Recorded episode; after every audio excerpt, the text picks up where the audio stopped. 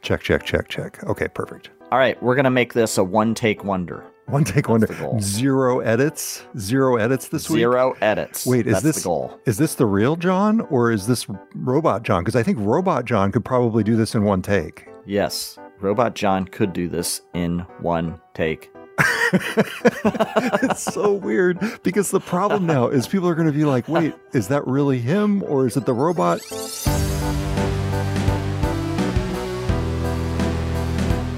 Hi, and welcome to GeekWire. I'm GeekWire co founder Todd Bishop. And I'm GeekWire co founder John Cook. John, we got a lot to talk about today. And this week, I'm in California and I can share with you some of the details from Google I/O, which I got to attend for the first time this week. And I was also at Expedia and lots of interesting news to cover. But I feel like we need to start with where we ended last week, which was this experiment we did where we had these voice clones of you and me read this AI generated script. The reaction that we got to that was fascinating. And one of the people who reacted was your brother, who well, both brothers, both Actually, brothers. I haven't shared. I haven't shared uh, the other brothers' comments. Okay, so Dave, you. Dave and Dan both reacted, and these are two people who know you better than anybody, better than me, frankly. What did they think of the voice clone of John Cook? Well, I think they thought it was pretty close. Um, my brother Dave texted and said, Listen to your AI podcasts. Crazy, amazing, scary, exciting, all rolled into one. Wow. That is like the embodiment of the era that we're in right now. What did he say? Crazy, amazing, exciting, and scary, all rolled into one? Yes, yes, that was it. So completely. Yeah, and, and it is all those things, right? It is. It's totally all those things. And you know, I got a lot of feedback from listeners and readers. Some people just did not understand initially. I didn't set it up well enough to make it clear that it was robots that were reading. But the thing that is fascinating to a lot of people is the fact that it's not just our voice clones. And again, yours was much better as a clone than mine was, but it's also the fact that it was an AI generated script. I know a lot of journalists have been doing the voice clones and testing it, but the fact that we took it one step further, I think was very interesting to a lot of people. So if you haven't heard that episode, I'd very much recommend going back and doing it. I think that there's some potential there to do something interesting in a transparent way long term in terms of using AI end to end. And I just keep thinking like, what happens to human creativity in all this? Where can we add value? I don't know the answers to any of this, but I think we've got to be trying things like this. I think that's the key right now. And frankly, that's a lot of what I saw at Google I/O. This is Google's developer conference. It's down in Mountain View, California every year, and they're back in person now at Shoreline Amphitheater, which, John, is funny. I was thinking, my brother took me to some Grateful Dead concerts at Shoreline Amphitheater back oh. in the oh. day. so it took you back to your roots, huh? I was chatting with Ina Fried from Axios right before it started, and I said, Yeah, I think this is sort of the first time I've been completely sober inside Shoreline. and she said, Ina's point was, You really don't need anything mind altering for a concert. You can have fun at a concert where you would probably need the substances like that, would be for a Google event. It would be much more interesting to be at a, a Google event to be in that state well, of mind. Not to sidetrack, but who was the DJ musician they had on stage with the duck out there? I mean, it oh did get God. a little uh, surreal, right? Like you were on some sort of LSD trip. He was amazing. That was Dan Deacon. He was a composer and a musician. I loved him. I want to see one of his concerts. He came out and was sort of the pre show entertainment. And I got to say, I've been to AWS reInvent and Microsoft Build, and all these conferences tend to have like the musical entertainment to warm you up. This was by far the best. He led the group through a guided meditation. He had his AI generated songs that he had worked on the Google team with in advance. And it was just, you kind of had to see it. I'll link to the video from the show notes, but I just, I loved his approach. Dan Deacon was his name, and I thought he was fantastic. And I think he deserves his own show. okay. Well, that was a yeah. side yes. note. What was what was the main news coming out of Google I/O? What did you learn? What did you see that was interesting? So it was AI, AI, AI. It was fascinating. A lot of the preview posts that different sites did focused a lot on Pixel, Pixel phone and hardware, which is kind of at this point the old paradigm. Google came out, and yes, they eventually got to the phones and their Pixel Fold and their new Pixel tablet that docks with a Smart Dock that is basically going to rival the Echo Show. But for 80 solid minutes at the beginning, Google CEO Sundar Pichai and all of the other executives focused 100% on artificial intelligence. They showed a variety of new generative AI features for Google Search. They showed some new features in Bard, which is the ChatGPT alternative. But to me, the most fascinating project that I saw was something called Project Tailwind. It wasn't even one of the main announcements that they were planning there, John. But to me, it embodied, it illustrated everything that AI could be in just a small little project. And I'm going to make that a teaser because we're going to take our first break right here. We're going to talk about that when we come back. You're listening to GeekWire, and we will be right back. Technology moves fast. I need to move faster. WGU's competency based education puts me in control of how fast I move through my IT degree program. I can accelerate my program by applying what I already know to my courses and focusing on the things I need to learn. Earn a respected accredited degree that propels your career in the IT field. Learn more at wgu.edu backslash IT certs included.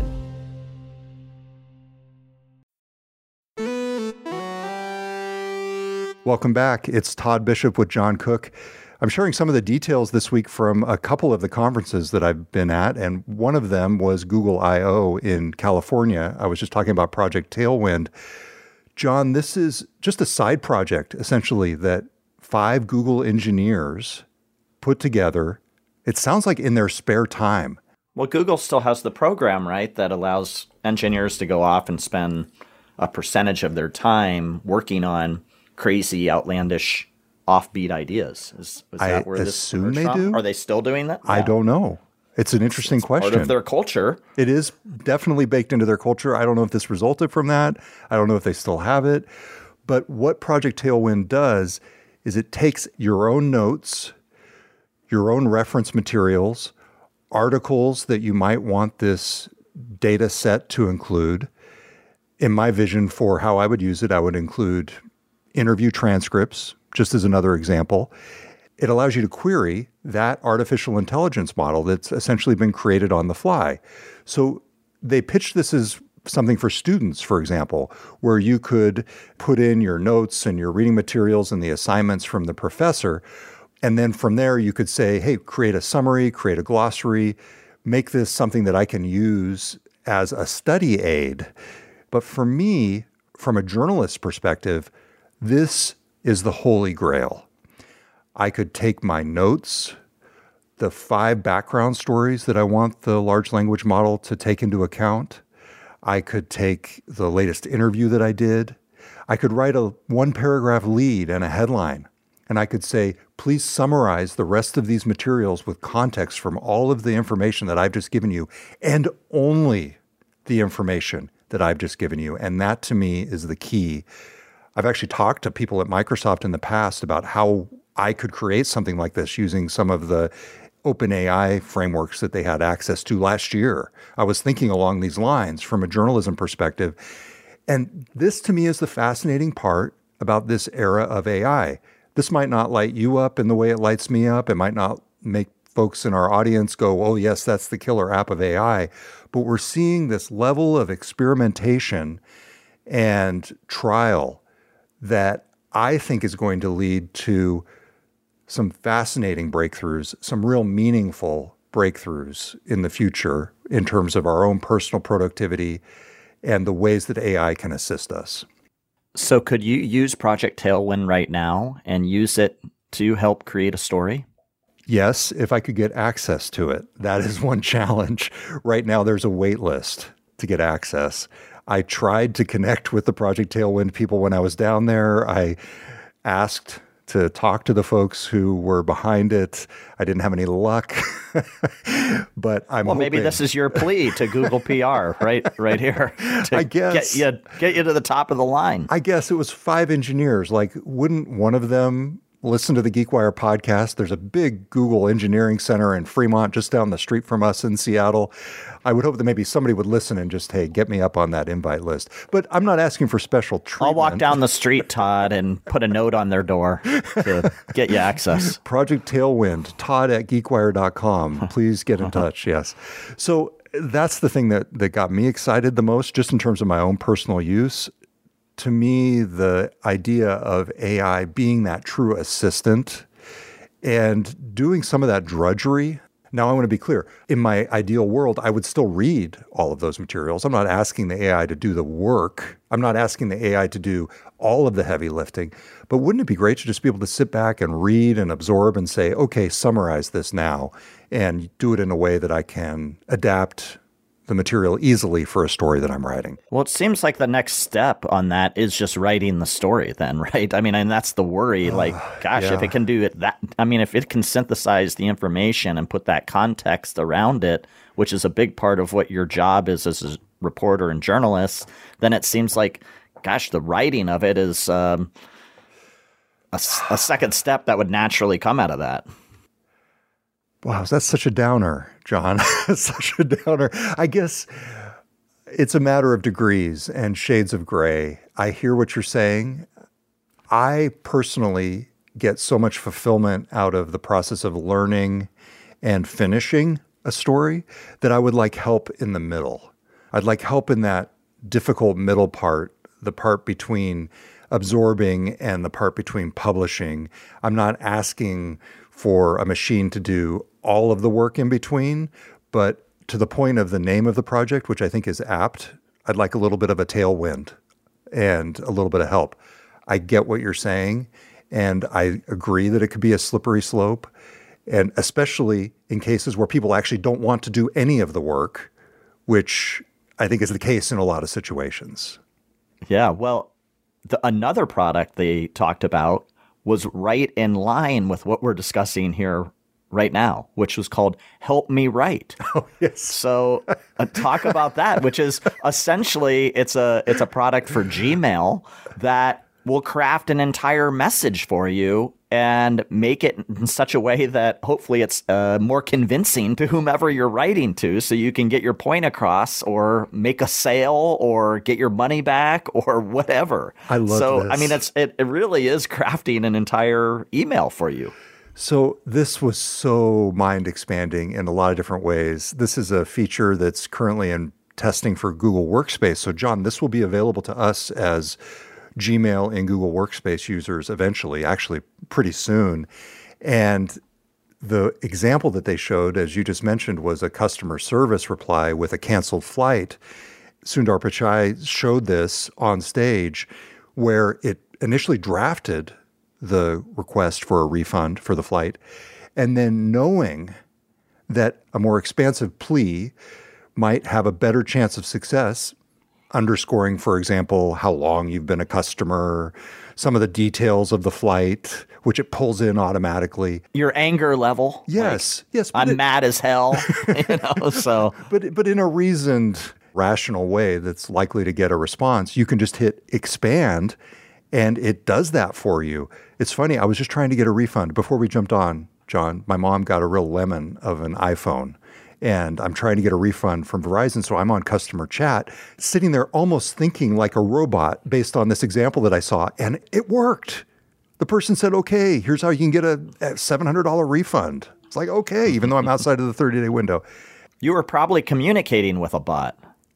They said it was real. I'm just saying. That's where this gets interesting. One bot against the other, right? And Exactly. who, who's going to win the battle?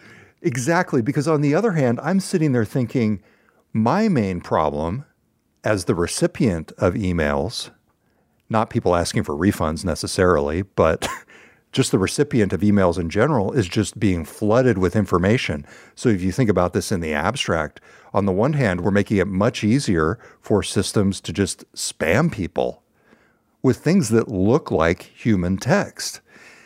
And on the other hand, you've got people using email prioritization programs and different types of productivity tools to combat that. So your point is very true, John.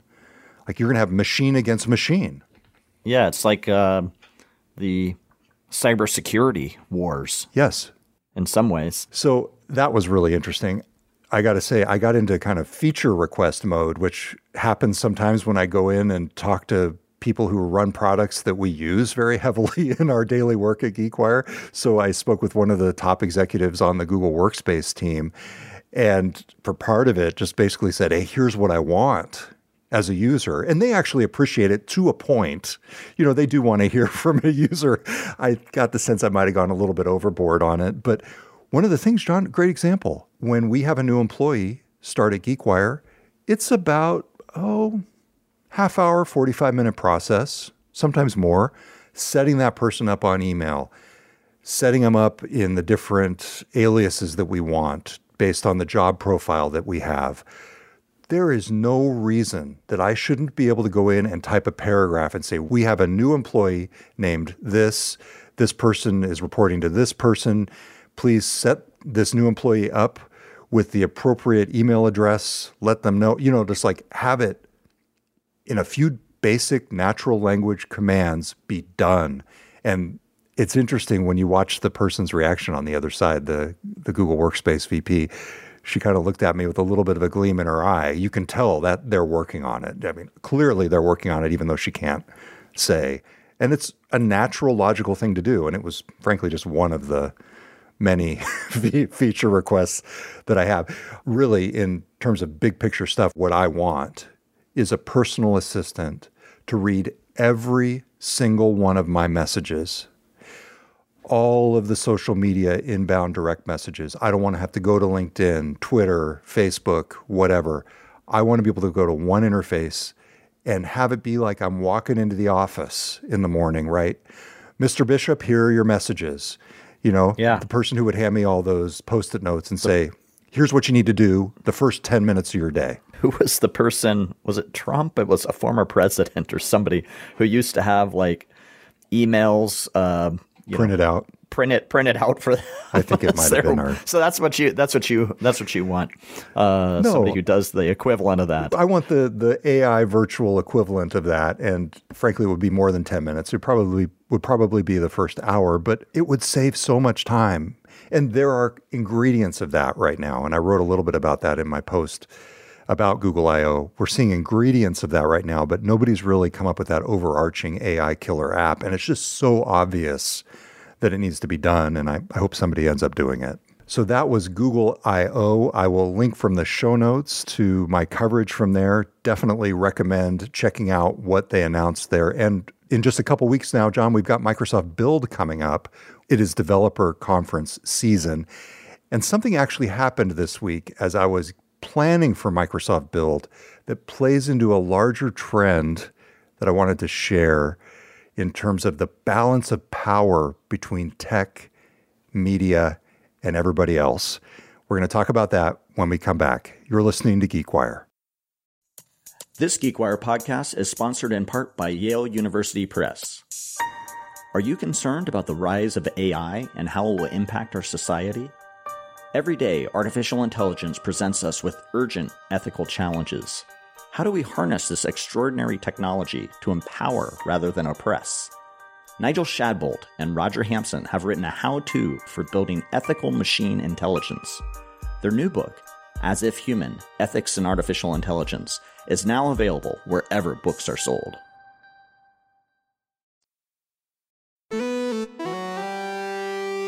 Welcome back. It's Todd Bishop with John Cook. You can tell I've been energized this week. I'm on a trip to California. I got to go to Google I/O earlier in the week. I was at Expedia Explore. I got to listen to Barry Diller and other Expedia executives talk about their plans for AI and other aspects of travel. And then looking ahead, John, in a couple weeks, Microsoft Build is coming up. This is Microsoft's big developer conference that they do every year. They are back in person on a limited basis, at least, with some developers in Seattle attending this conference. It's a hybrid conference. It'll be online, but it's in our neck of the woods. It's in Seattle, right downtown, in the new convention center, the expanded Seattle Convention Center, which I haven't really been in yet. I'd love to experience. It's beautiful. Yeah. Yeah. My thought was I should go to this thing. Yeah, why not? That's part of why we have GeekWire based in Seattle, so you can pop into these types of events, right? Yeah, you know, what happens here matters everywhere, as the bots say. There you go. I asked for a press pass, and granted, that's a privileged thing, you know. Which I presume they've provided in years past. Absolutely. Not just to you, but to other members of the media. Yeah, right. Recognized media, which we're getting into all sorts of gray areas here, but it's the it's the standard thing. And was told, "Thank you for your request. We do not have a press program this year." I went, "Oh, hmm, okay." So I thought to myself, "I understand the polite brush off. I'm going to ignore it and try again." So I said, "Got it. No problem. I don't need a program for the press to attend. I'd just like to attend in person." for me, there's real benefits. I'm thinking in the back of my mind. You get to bump into developers, overhear conversations, see people you wouldn't otherwise see if you were just attending online.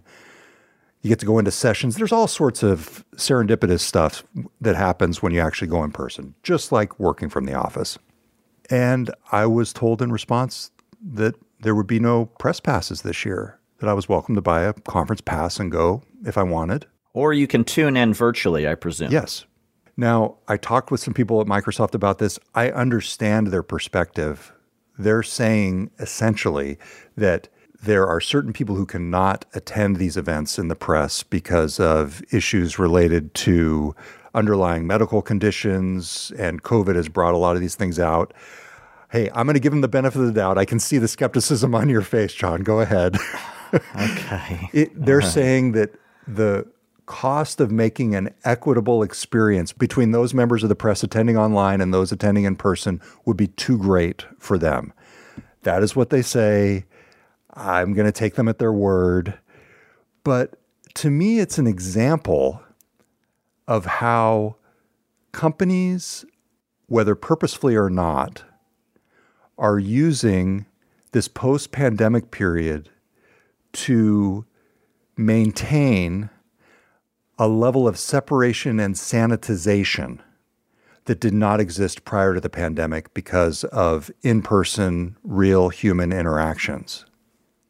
And I had another experience like this on a press conference with Tableau earlier in the week. This was a Zoom press conference, and the way they did the questions was they allowed you to submit chat. So I asked the question of the new Tableau CEO something along the lines of How do you respond to concerns that Tableau is losing its identity and autonomy and important aspects of its brand under Salesforce, which of course acquired Tableau a few years ago? So obviously, that was the way I phrased the question. It had an assumption behind it.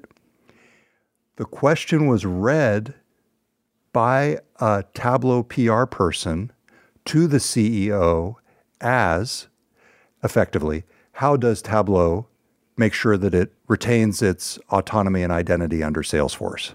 Not really the same question, kind of the same question, but really not. And I made my feelings known to the Tableau people afterward about how that struck me. That to me is shades of 1984. And now maybe that's too dramatic, but if you're going to have an independent press, shouldn't they be allowed to directly question the people that they're writing about? And at the very least, shouldn't their questions be relayed verbatim and rant? what do you think? this is a good rant. I love I love when you go off on your tangents. I mean, of course, I agree. I mean, what are you well, you're asking? yeah, I mean, what it, it's it's troubling. I think it's bad for society, bad for democracy. I think you're seeing it not just in the business world, but certainly in the political world. I mean, look what the big news was this week in terms of uh, the CNN town hall oh, with wow. Donald Trump. And boy, talk about controlling a message and stacking the deck with the audience that they placed in that town hall.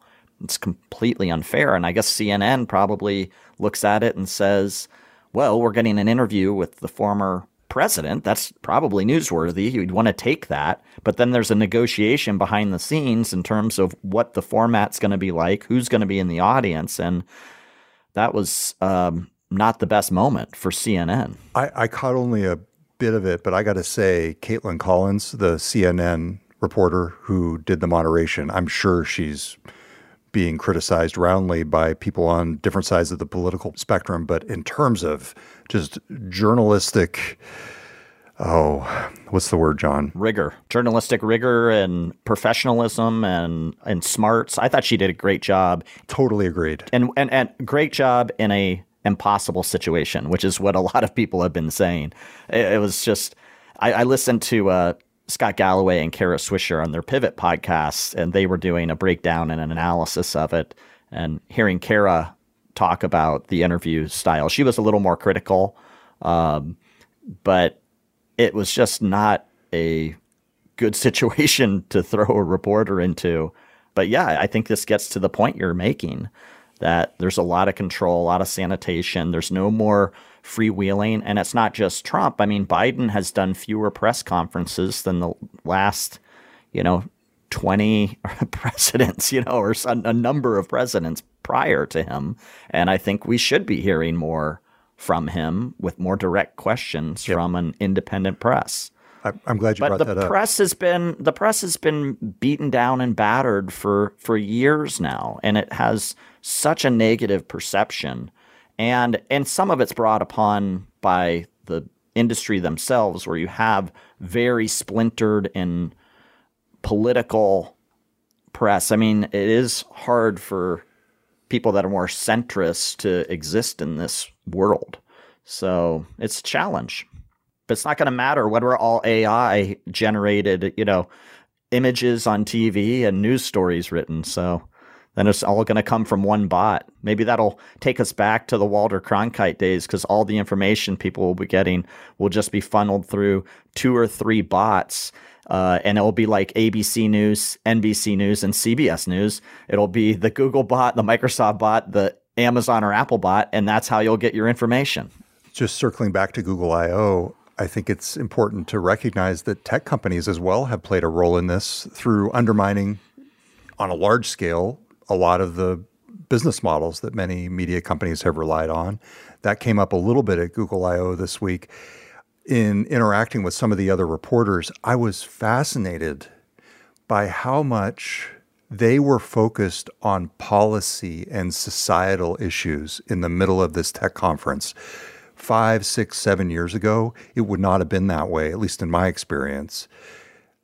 And the end result was, I think in some ways, maybe you could criticize me for this, but in some ways, some of the awe and the wonder about what we're seeing right now with generative AI has gone away from the perspective of these reporters.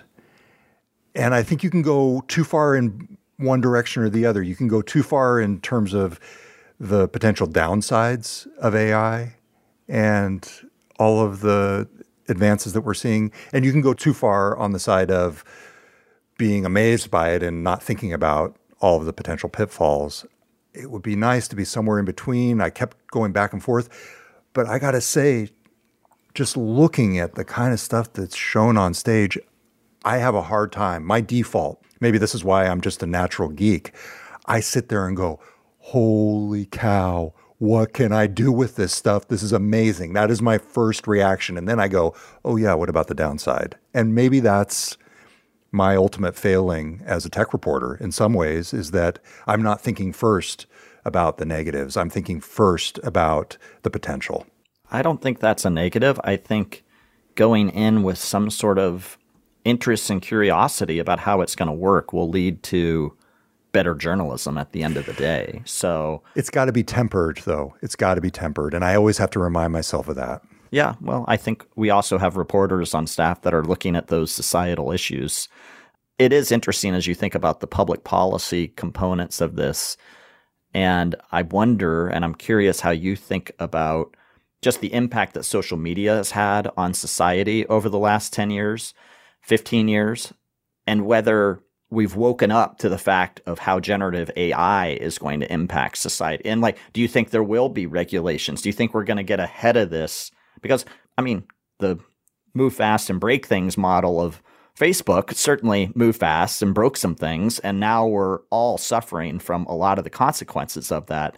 I think the same potential is there with generative generative AI. Maybe it's already here uh, to break some stuff, like probably even more so than social media. And so the question is are the public policy components going to be in place to put the right guardrails around this? And my gut says, heck no, it's not, because we can't even get basic stuff done in this country. You know, I mean, it's like, let alone talking about AI. I was hopeful in that CNN debate, actually. I wish they did talk about generative AI. That would have been a complete curveball question. I would have loved to have had Trump try to answer that. That would have been interesting, at least.